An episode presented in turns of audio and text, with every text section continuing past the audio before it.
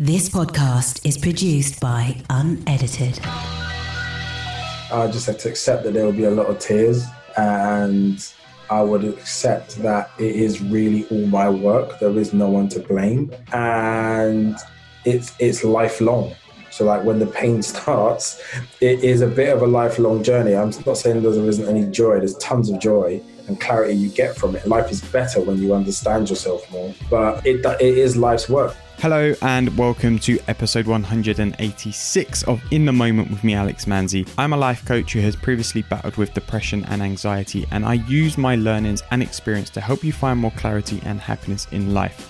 And each week on this podcast, we hear the stories and tips from some of the most inspirational people in the world, learning how to take small steps every day to improve your mental, emotional, physical, and spiritual health. But before we jump into this week's episode, I just want to thank everyone who's been buying my book, The Search for Clarity, and who's been sending me such amazing feedback. Like, honestly, it means so much to me because there's so many personal stories and experiences of my own, you know, from my own journey and learnings through life and going from a negative headspace to now living in a place of clarity and happiness. And it really means a lot that a lot of you are taking so much value from the book. So I just want to thank you guys who have been in contact to say how much they've loved the book and what they've been learning from it and sharing all of the good stuff with me.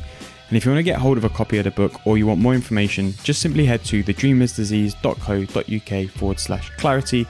Or if you're a Kindle reader, you can get a version via the Amazon store. So, on this week's episode, I am joined by Marvyn Harrison, who is the founder of Dope Black Dads, which is a community which has been put together to help support dads worldwide.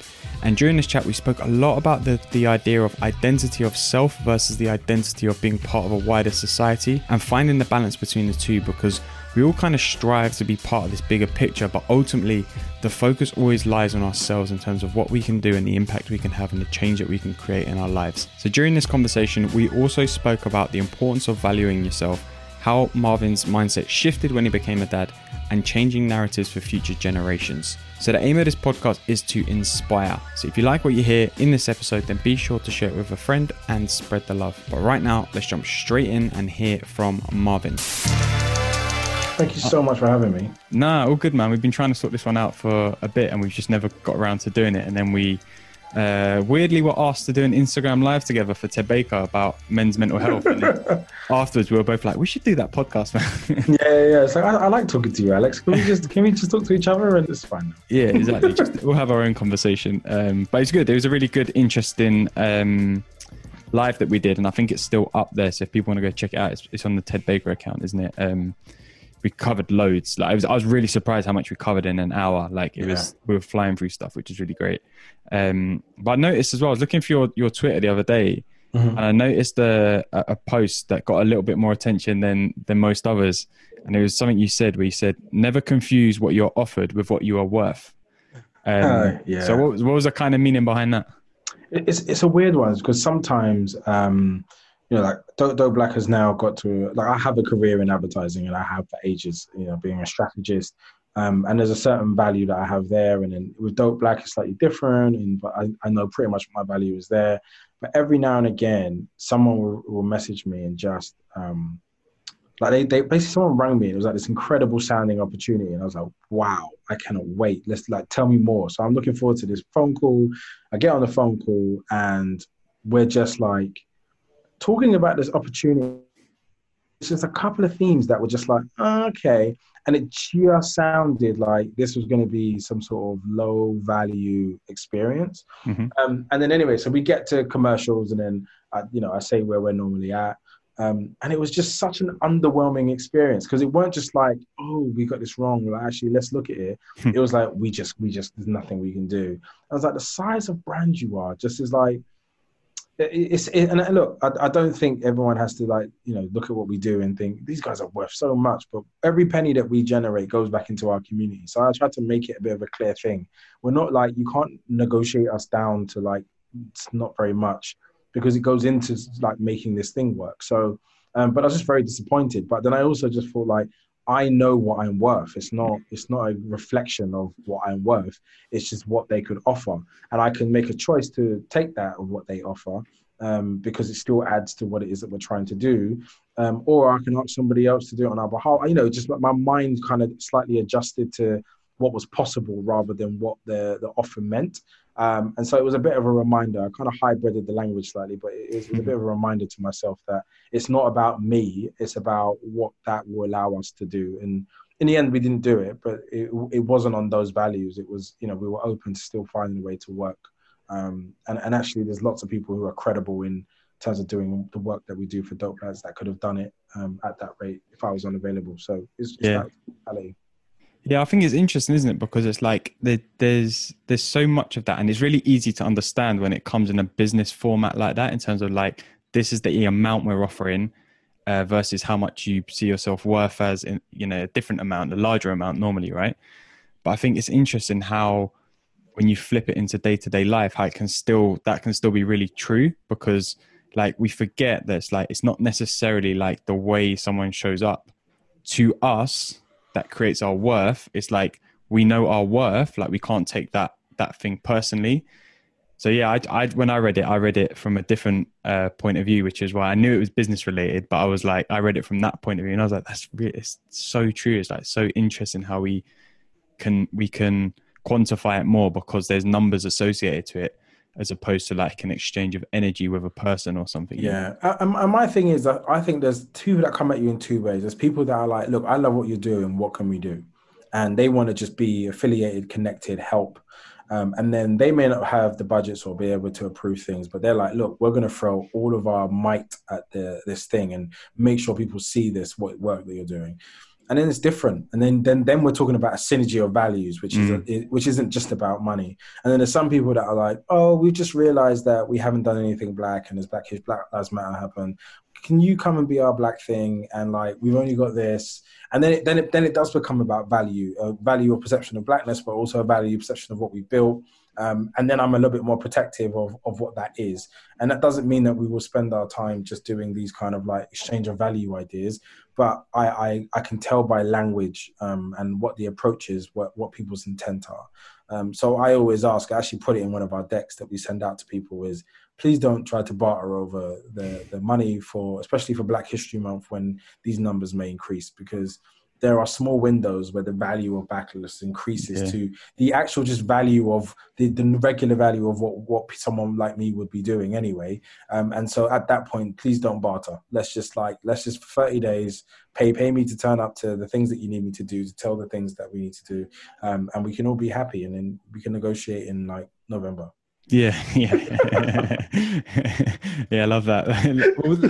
it's it's funny because like we laugh, but it's so true, isn't it? Like there's so much like that gets associated to like certain things, and you know, for for, for anything black, right? It's always becomes a, a bigger thing around Black History Month. Like everyone wants to associate themselves to something, and it's like yeah the value you know the the the financial value should go up because the value that you're bringing to that brand or that person or that thing goes up for them in their eyes so it's like why not and mm. it's again i think like when we look at it from from a interpersonal thing with other people take money out of it and it's like a relationship thing with people one way or the other you know work you know uh friends family partners whatever it is like that that still to me rings true. It's like just because someone's coming at you with a low energy or a low offering in terms of what they think you're worth to them doesn't mean that your value drops any any lower than what it, it should be. Like you should know your self-worth. You should know yourself strong enough and have a strong enough foundation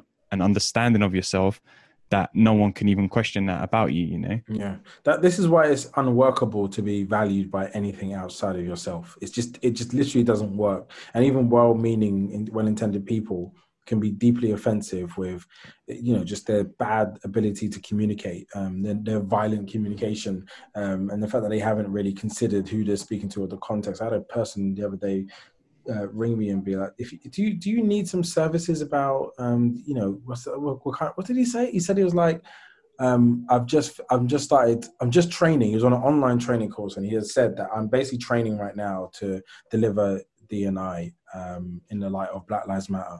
Um, and if you needed some of that, I, you know, I could love to help you. And I and I, and I, I tried to originally look at. At first, I was like, that doesn't make sense because like I'm, I'm literally it and we're doing this and we have all this data that we've gathered. So i think we're pretty well placed. And i was trying first i was offended. I was trying to look for what the, the, the love in what he was saying. And, and, really what he was saying is i would love to help. And it's something that was he was excited about for him and he was just offering it out. And the context didn't make sense but the point is is that he was coming from a good place. Mm. and that's kind of how you demark the difference between um, i don't mean to swear but effries versus just like you know a miscommunication of what you know someone is trying to say. But on a whole i'm pretty light with everybody because it doesn't really work to to drill into people with um, these these kind of you know like what we're discussing is quite a complex layered approach to mm. value. And not everybody's there. So like i can't apply this to everybody. I, I, apply it to myself and i understand what's at play but i don't hold you to that you know regard. And so uh, it's not like to be scared to, to ask me a question if i have the space i'll explain it to you and if i don't I, I would just kindly say that's not for me but you know i think the judgment is probably too just too common in society anyway Mm, yeah, and what what work have you done, like personally, like as a human being, to like understand that that value of yourself? Uh, there's a couple of things, but you know what? I think life um, life's you in a way that when, when your life isn't working, you've got to ask questions, and and the questions have led me into insight of things, and then there's courses that I've done, and then there's reading that I've done, there's you know there's books that have been really pivotal in just clarifying quite basic ideas. And and, and I think the mixture of all of those things, I think the key thing, like when we talk about dope, because when we launched Dope Black Dads, dope was like, you are there. It was like people who are running record labels and our fathers. It's like, yeah, that's great, but like, you know, not everyone can be those that that type of society. That's like one percent stuff anyway for everybody. Um, and so it became more about your your openness to information, your openness to growth, and and so it's it's it's almost like a suspended like almost like un- intangible thing that kind of sits just above your head that you're open to accessing. And I think that became what dope was because when, when we realized that we were challenged by something and we would, as a community of people in this space or in this container, talk about it, like some people would shut down and hate the idea of change or hate the idea that men can't be uber masculine with nothing else. And, and, and we just realized that actually that's not dope no matter what your job mm. title was or how you think you are with your kids, if your kids are saying to you, Dad, I think you're wrong, and you can't hear that, then that's not dope. And, and we're not doing a great job by our children if we if we make them wrong when they're right. Yeah, yeah, I think it's so true, isn't it? I think you know we, we get so caught up in our in our own principles that sometimes we fail to see even the possibility that our principles aren't correct or that they might need tweaking or that a shift is needed or a change and it kind of we put a like a barrier up of like no this this is this is the way i see things and this is how it is but actually like we all internalize everything differently. Like we all experience life in a different way unique to us unique to our experiences unique to the stories we tell ourselves. So just because someone has told you that your perspective is possibly wrong doesn't mean that they're right and you're wrong. It just means that maybe you need to shift that perspective a little bit or broaden it a little bit, open it up a little bit to see something in a different way, maybe. Um, and I think that's I, I, been a big learning. I, yeah, I think there's even a thing like it depends what you're trying to enroll the person to do. So, like, there's some things which you have.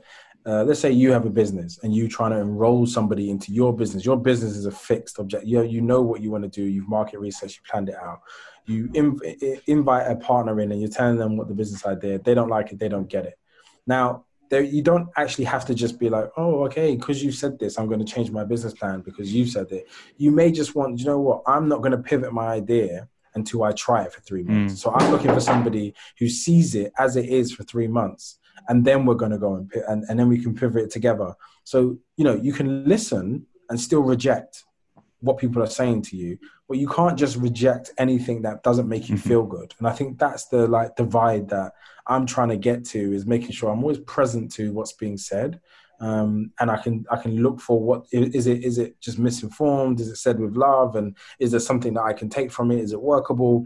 Versus just like I don't like it because it makes my idea look crap, so I'm just going to reject it outright. And there's, there's a bit of a balance. How how do you distinguish the difference then between like when you are rejecting something because you don't like it or because maybe something needs tweaking or changing or you know a different perspective. There's usually a feeling inside of discomfort with what's being said to me and then that's when i know it's probably me. And if if if i don't and also the language that they use when they're confronting me with the thing uh, whether it come from their perspective of i and what they feel um, and the view that they take. And and also, it's just like sharing views is like such a non-confrontational thing. It's like we're almost just like presenting like pixie dust. Like my view is is that I was trying to do this, and your view was like I'm trying to do that, rather than like looking at each other and be like my opinion is.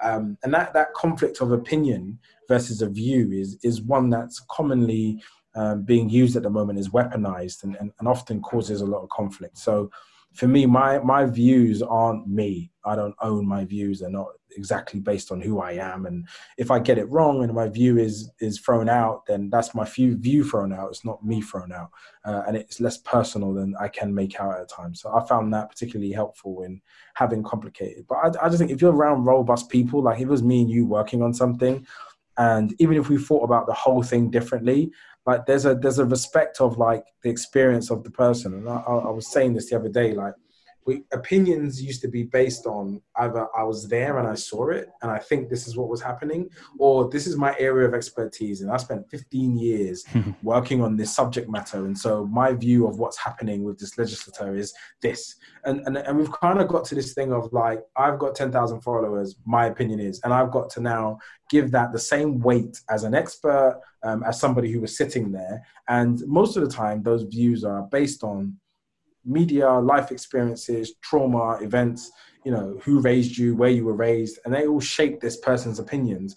And I now got to listen to that with the same weight as someone that's meant to be informed on the subject. And I, I find that really problematic in many ways. And so I, I, I do drown out a lot of things that aren't measured in terms of why they're there to, to communicate. And, and I find it a lot more peaceful. Yeah, I think it is. It's it's it's for me. It's like it sounds really bad, but it's just like not caring enough. Like either way, like I really don't care if you think my opinion's wrong or vice versa. Like it doesn't it doesn't matter to me that much because of there is a level of being entangled in that where you can get really caught up in anger and this and that and he said and she said and whatever. And I, I think we we we're living in this weird world, right? And I was having this conversation earlier, so it's really fresh, where we live in this world where like follower count for example equals some kind of clout right? But a lot of the time we have to be very careful about what that really means because some people have you know an uninformed opinion on something and it's their opinion which is fine. There's nothing wrong with that versus an informed opinion on something which is also fine I feel like we have to be careful with like what you're taking on board for yourself and seeing as fact or fiction or whatever, because there is a lot of like misconceptions out there that we are being taught through different people's opinions, like what is right or wrong. But that being said, the one thing you can never question is someone's experience in life. Like you can't tell me that my experience in life is wrong and I can't tell you yours is wrong because that's your experience. Like you can't you can't question someone's experience. But sometimes the things that people are saying online can be really like I've, i saw this thing recently about um, certain foods which are supposed to be good for you and bad for you and i was just like i don't know i felt really uneasy about it because it was like basically saying that fruit is bad for you and cake is better for you and i was like mm, i don't i don't know if that's really that's i don't know if that's how it works even if you look at all of the stuff in it i don't think that's how mm-hmm. it works and but the guy was saying it with such authority that people were like obviously take it on board from some some point of view but i was like sometimes you have to do the groundwork yourself to look into stuff. And I think we do live in that fine space at the minute of like knowing what's right and what's wrong in terms of like fact and fiction. It's yeah. I, I, I, think I think that that economy has been created by well two things really. The first thing is, is that I feel like the the person that's got 100,000 50,000 followers from playing Call of Duty in their bedroom in their pants is isn't necessarily someone you then go and talk to about Black Lives Matter. And I think that often happens that kind of misplacing of trust and uh, belief in people's opinion. But I, I, also think there's this, this kind of other world that's been um, created from the people who are speaking where if you say it clear enough and your your opinion is of a of a strong polar like opposite to something that's going on, then you are taken as an authority. So mm. if everyone's saying that you know David Lammy is a terrible um, um, uh, MP, uh, MP, but I'm like he is the best, and I have a long list, and they'll, they'll bring me on BBC News and be like, "Tell us why you think David Lammy is the best prime." And like that's you know what I, I don't have any form of reason. I, I do, but I don't have that person doesn't have any strong view as to what that is or clear experience as to why he can stand by that statement. And I, and I feel like it's so simple now to become an authority on a particular subject. It isn't based on anything. And I think you know I don't even speak from Marvyn what, what my personal life tells me. I speak when I go on these platforms from what my communities speak about, mm. and I take their views into this into this arena. And these are now like thousands of people's views on a subject that are like amalgamated and put into a narrative, which I will then go and communicate. It's got to come from data or from experience or or, or, or from the actual what you've you've witnessed. And I think it, it, doesn't really work outside of it. So the measurement of does it work is is the new like is it right, wrong, good or bad.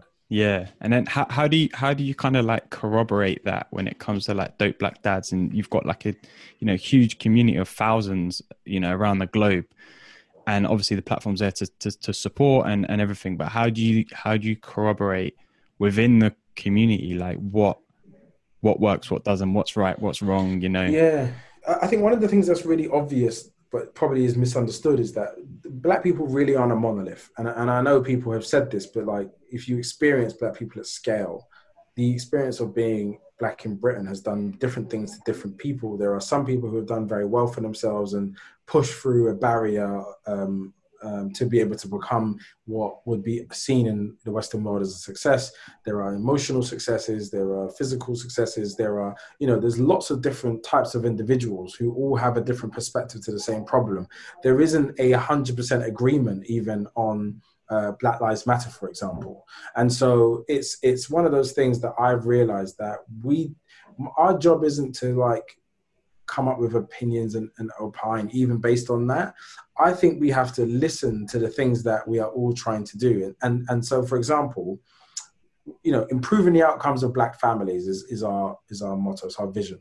Um, and when we try to do that, the way we would do that, there are people who are earning six figures and more who would think that actually all we need to do is work harder, stiff upper lip, you know, we can do it ourselves. We don't need anybody. And then there are other people who are, you know, earning 15k a year, 20k a year, who would say the government needs to contribute to the environment which is impacting us.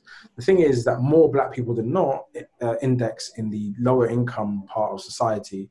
So that becomes almost like the black voice. Mm. But we're like, if we're saying improve um, uh, the outcomes for black families, both of those statements need to be true because I need to help Raheem Sterling, who's mm. probably should be earning an extra 15% but he's not because the way that marketing works is based on affinity of consumers. And if they don't have affinity because he's black and from a Jamaican cultural background, he's missing out on revenue that is going to Harry Kane, Messi, Ronaldo because the person that's gatekeeping that just prefers them, thinks they're safer.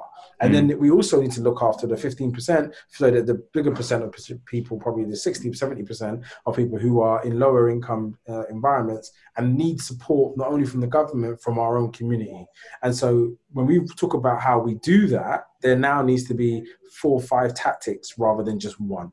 Um, mm-hmm. And I think that's how we democratize the kind of impact that we we create for our community members is listening to all sides of it and accepting that we don't have one view of success, but um, it's, a, it's a, it is a challenge. It, it, may have sound simplified, but it's a real challenge trying to get you know millions of people behind something that is ultimately trying to help them but not everybody can see it because their idea of help is different.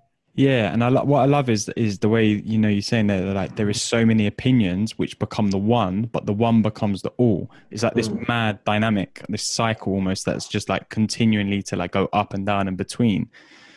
But I love the way that you guys have made it so specific to like fatherhood and you know representing those values in that space. So like why why was that such a big thing for you? Like what was it about fatherhood specifically that you thought like there, there's something that can be done here to help influence these families? So i'll be very authentic. I, I, I, built this out of a bad place for myself. It didn't come from like a logical strategic approach to solving the problem with fatherhood.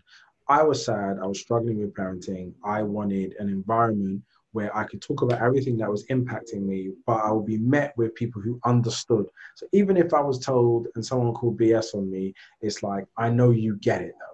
I don't want to be yelled at by shouty man on Twitter. I want to be spoke yelled at by people who have lived my intersection, understand what it is to be a black father, understand what that means and the pressure that comes with us uh, uh, within our community, even if you're not even at the forefront of our community, and be able to sit there and be like, look, I, that happened to me. I've considered suicide. I've um, had trouble with my partner, my wife. I've had trouble connecting with my kids. I can't get a promotion. I'm always struggling with money, you know. And these are things that are prominent in our community. And, and, and to explain them to even a medical professional, you know, there, there was a story that one of our therapists who are in our group was saying that he was dealing with someone who was working in mid to senior government. Uh, and basically, he, he became a sellout to the black community because he had gone to a very good school and university and become this person. And so he disconnected from the working class black experience, but he also wasn't the white middle class, upper middle class experience. And so he lived in this kind of like space in between. Um, and then one day when someone, I think it was a white guy, made a joke about him being well hung and like good with the ladies and like, you know, he just lost it and pulled his dick out in a, in a, in a, in a meeting and then they tried to section him, and then this this health professional got brought in um, to to help him and speak to him because everyone else was diagnosing with schizophrenia. Um, and then he was able to understand what that racial experience meant to him and how he didn't feel safe anywhere. And he was sick of being productized or being animalized by white people and being called a sellout when all we try to do is improve his life by another group of people. And so when you understand that as a black person, you're able to have nuance and be able to come up with a healthy diagnosis. So you can't just go to a white psychotherapist or therapist or psychologist and say, hey, I'm not feeling well because the, the rate of our, us being sectioned is, is ridiculously high. Um, so we need black therapists, counselors, and, and, mental health professionals supporting what it is that our experience is. And we're getting more and more of them now more than ever, which is absolutely fantastic. Mm. Mm, yeah, I, have seen there's quite a lot that have been active as well, like you know professional psychologists and stuff that have been active online, which I think really helps inform that narrative as well. Because sometimes you have to, you, you have to, you know, you, you want to see people in a position of a being informed and educated, like what we were saying earlier, but also having some sort of clout that comes with it to get the best of those both worlds. Because then people, you know, like I said, we live in this weird world where people see followers equals clout and not necessarily the education and experience. But when you see get that that marryment of both, especially in the public eye, I think it really mm. helps, and I think that's that's great. But I don't know. I feel I feel like there's still so much a, like a big stigma around it, and I think you know particularly in like the black communities as well, and particularly with you know black guys, it's like there's still such a stigma around like mental health and and and taking care of it, and like you were saying before, like being you know having to be strong all the time, and it's like I don't know. I think a lot of that is changing, but it's still so much that needs to change because it's like.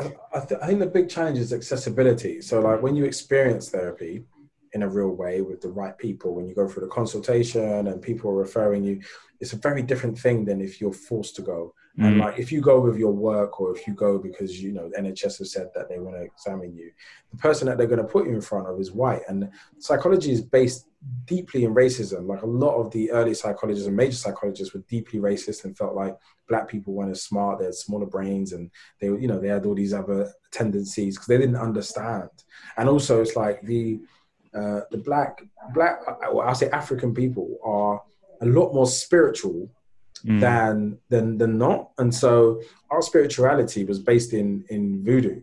Um, and voodoo has been demonized as this kind of like black magic evil thing and painted as this really misrepresentative like religion, whereas it's basically Christianity. The, the, the, the way it's structured is very similar to uh, Christianity. You would you would pray to orishas, and you know there's there's all these different the, the whole character and the, the the structure of it is very similar, but it was ours and it was our way of keeping close to our center and our earth. And we've been plucked out of that, given a foreign um, religion, given a foreign foreign measurement uh, system of our, our mental capacity and our ability, and then just kind of like thrown into this world. And even now, we're in 2020, where people are like, "Yeah, but aren't we all just equal?" And da da da da. What we don't understand is the legacy of all of those things have been generationally passed down and they still live in us. It's not as simple as just like you know we've taken we've made it easy for you now. Go get a job and go be a CEO. There's like millions of things that need to be repaired before that becomes so. But that that's kind of what we're fighting with, really, in a bit of a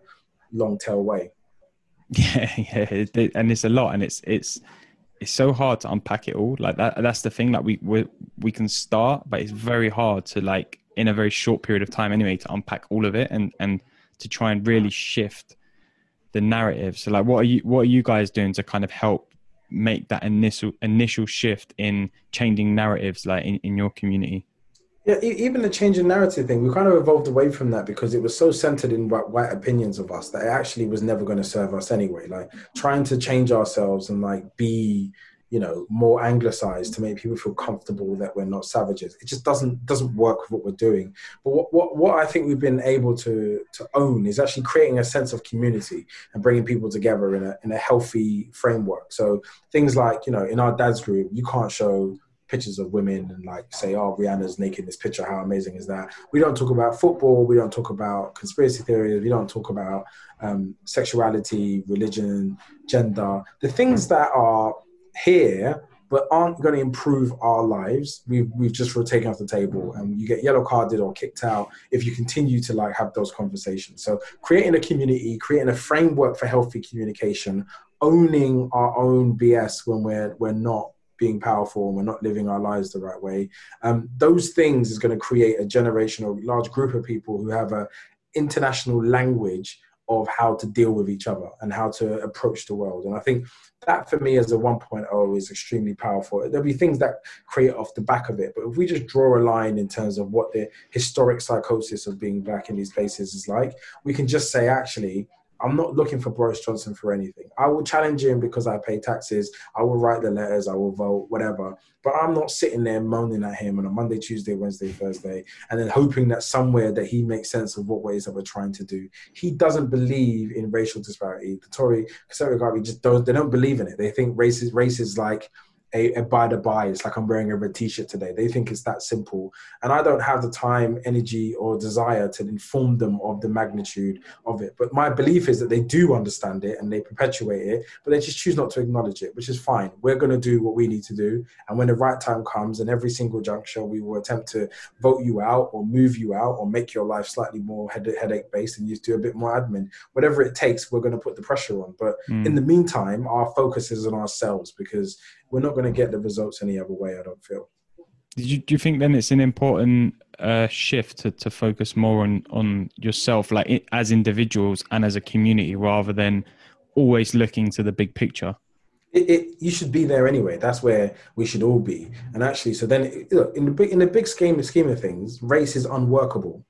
It doesn't work because like even this conversation now is is like we we we have never discussed race as a like a reason to have respect for each other. Mm. It's unworkable as a concept, but when it plays a real it play well uh, play a real role role in your life, it then becomes something you have to acknowledge. Otherwise, it starts this kind of like psychosis of uh, your experience. You're unsure about where you actually are. Day to day, there are white European people in my family. I love them incredibly much. I work with them. I live around them. I never ever consciously consider or even ex- acknowledge the fact that that our races are different until we get to this point of how we are collectively treated as black people. I will be reminded by social media. I'll be reminded when I'm driving my car and the police officer pulls me over. That's when I'm reminded that I'm black. It's when I deal with Britain as an institution. Mm-hmm. When I deal with Britain as a people, I'm like, yo, what's going on? We're friends. What are we doing? They're sitting there talking about they love jerk chicken. We're sitting over there talking about, you know, they, there's a respect for the differences. I think as soon as you get into institutions and people take their views and you know media start talking about you you don't realize that there's no respect for us even as human beings and that does have an impact and that's what we have to fix and fight for yeah i think it's it's it's true. But again it's it's just a balance isn't it? It's so it's so hard because it is you do have those daily maybe not even daily but maybe sometimes weekly reminders hourly. of being well hourly in some cases yeah being in the institution versus being just in your own space and within your own community. And i think that a lot of it is like it's trying to keep the idea of like what we're saying keep keep on top of who you are and what you're doing and the things that you're representing in the in the close network around you but being aware of like the bigger the bigger picture, right? And I don't know for you if if that kind of idea changed as well, or that perspective opened up to you more, or you became more aware of it when you became a dad. But like, w- were there shifts for you around that time because you're kind of you you've started like almost a whole new chapter in your life, and there's something almost more important than anything else that you're now faced with in terms of like raising a small person. Yeah, to be honest, when I became a dad, it just meant that it became urgent. Um, like I was aware of it, but then I was like, if I don't do something about this, the person that I love the most in the world, the person that I I want the best for, is going to be impacted by this experience. And for me, it's just like I, I just desperately didn't want him to have to go through the things that I had to go to and go through. And I just remember things like teachers um, really demonizing me um, and making me this really evil Machiavellian character. And I'm like six years old, like I'm playing a game, and you're like, you you know it, and you did it on purpose, and, and I'm just like, what? And I, and I wore that cloak for for many many years, and I, I was only able to move on from that maybe like 18 months, two years ago. And, and before that, I would I would constantly refer to myself as this sort of monstrous individual and almost play into it, like almost play up to that character. And so when now my son's going to deal with institutions, he's going to school. I'm preparing him and I'm, I'm being optimistic about Britain and Hackney in 2020 and their schooling. But if I get a whiff of the nonsense, I'm prepared to homeschool overnight. Mm. I have no qualms about removing and creating my own system and way. I always believe in Britain first, but I am not sitting here playing the pony dance where people were like, schools are great. What do you mean? Teachers work so hard. If you are a teacher and you grew up in Norfolk or something, and then you move to London and you arrive in Hackney and you deal with black people at scale for the first time, minority working class, deeply affected, emotionally uh, affected people at scale you cannot tell me that you do not take your views from your favorite newspaper and put them into my children. So you know, I'm I'm all for amazing teachers, but when they come from completely different parts of the country, that has a role and has an impact. And, and unless these teachers go through some sort of training or awareness or emotional development, I don't put, I'm not putting my houses on them. So um, mm. I'm, I'm, I'm entering this with a lot of optimism for my son and we might be able to navigate it together and I can coach him. But if I can't, I have a plan immediately to extract him and, and, and educate him in a much safer environment because he doesn't need school in 2020. The internet has destroyed the concept of needing school. School is a holding pen for human beings who mm-hmm. have to go and work. And so I'm not going to sign up to that. I will rather find a alternative way of doing it. And then my job as a dad is to come up with a solution for how do I pay the bills and be around so that you can work a five hour day, but in a smaller environment and be able to be successful. Yeah, and I think that's it, isn't it? I think I, I have a lot of grievances with the, the education system. Um, and I think that when you look at it the way you've just laid it out, it's a holding pen. I think it really is. It's a holding pen for, for a lot of young people. And I think, unfortunately, we're not. I mean, like, the way I look at it is like when I started secondary school, it was like 1999 or something. Mm. Like the, All right, sure enough, sure enough. no, but the, the, the stuff that kids are getting taught now in year seven is exactly the same as what we were getting taught when we started year seven, which would have been late 90s, right? Mm. Like, how much has the world changed since 97, 98, 99 yeah. to 2020? Like, like, how much has the world changed in the last four months? Yet yeah. the, the, the, the school system and the curriculum hasn't shifted around that to accommodate these things. And I think that's ultimately where we fall down in terms of educating through schools not all the time don't get me wrong because obviously they they do do a good job in some areas but as as when it comes to that wider picture i can totally understand why you, would say like if something happens you're, you're happy to extract and homeschool because i'd i'd be the same yeah, I, I, think what, what your listeners need to understand is like the the language and the, the preparation for wealth creators happens in private schools. It happens in those tiny rooms that we're not invited in, and then everybody else is just there to work and fill up your your base. It's kind of like an unknown agreement that we're going to put the wealth creators over here and say there's nothing special about grammar schools, nothing special about private schools. They're just another way of learning, and you know, and so they'll do that and part those over there, and there's less people in them, and then everybody else gets pushed in this pen um, and then like just told to excel somehow and like you know in a room full of 30 people in an hour you're supposed to have learned something quite complex. And if you don't get it you're put into a class and graded for the whole of your five years and told that you are second from bottom class. And then we want that person to come out and be something. Like oh mm. my lord. Um, the thing is is that look to, the, the benefit is two parent households parents who are awake, mums and dads who are awake, dads specifically who are in their children's life, won't allow that to happen in that mode. Mm, we will we will kick that door off. Yeah, point. exactly. And I think you know we're we're seeing as of recording anyway, what's happened with the the kind of A level results for a lot of kids is like when you put an over reliance on the results from an exam based or a graded system, a lot can fall down when it doesn't go your way. And I'm not saying that you know obviously things haven't been handled the right way at all, but it just shows what an over reliance on that creates in society. It creates a whole like panic of like, oh my god, now I can't do the thing that I want to do. But it's like you can, you can do whatever you want to do. Like yeah. no grade stops you. Like I haven't got any grades from school. I left school with a D, E, and a U as A levels. Mm-hmm. Like, but I still ended up working at the BBC. So yeah. like, do you know what I mean? It doesn't to me. It doesn't add up. And and I get it. Like, get why it does for people, but to me, it doesn't. Right. And I think it's important to also understand that side as well. Yeah. Um, but look to to kind of to round off one final question for you. Um, you mentioned earlier that you you you experienced some kind of shift, sort of eighteen months, twenty four years, uh, twenty four years, twenty four months ago as as a as a parent. So if we could go back to that time, yeah, what three bits of advice would you give yourself to start doing from that moment that maybe you didn't quite see at that time?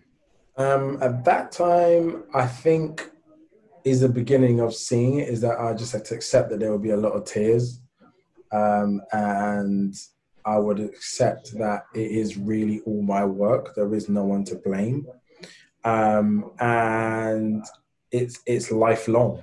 So like when the pain starts, it is a bit of a lifelong journey. I'm not saying there isn't any joy. There's tons of joy, and clarity you get from it. Life is better when you understand yourself more. But um, it it is life's work. Like you don't. It's not like oh, for two years I'm going to be in therapy and then I'm supposed to be okay. That is the start of the like repairing of whatever happened to you back in the day and mm-hmm. as, as a child. And um, it can be very painful. I definitely have cried more in the last two years than I have as my whole life. Um, but I, I, I, quite like I, I, love myself more, which I never would have said about myself before previously. So um, I'm really, really glad I was able to do it. Love that. I love that. Um, so to let the people know where they can kind of keep up to date with you online and where they can find out more about Dope Black Dads, um, where is the best place to find out? Uh, so you can find me at Marvyn Harrison on Twitter or at underscore Marvyn underscore Harrison on uh, as well. And then there is uh, Dope Black Dads on everything. If you Google Dope Black Dads, there's a really good trail of like finding me on, on pretty much any platform. But uh, I am at Marvyn Harrison.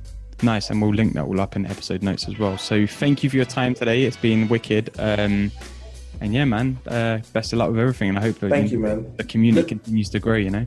Let, us just do part two in about about a year's time or something because I feel like we could have we could have done more, but we, are constantly being eroded by time and my tardiness. but uh, I very much appreciate you, Alex. No worries, man. We'll do a, we'll do a part two for sure at some point. Absolutely. Take Thank care, you, man. man. Have a good day. So there we have it. I hope that you enjoyed this episode with Marvyn. Um, there was such amazing stuff in there, really. I really like the idea of you know, finding yourself within a society and what that means and how you can always bring that that shift of the impact of being part of something bigger than yourself and an institution or a society or a community, whatever it is. But you can also always bring that shift back to yourself to really make the impact that you want. So if you like what you heard in this episode, then please be sure to leave a review, or even better still, go and hit the subscribe button so that you get the latest episodes straight to your phone.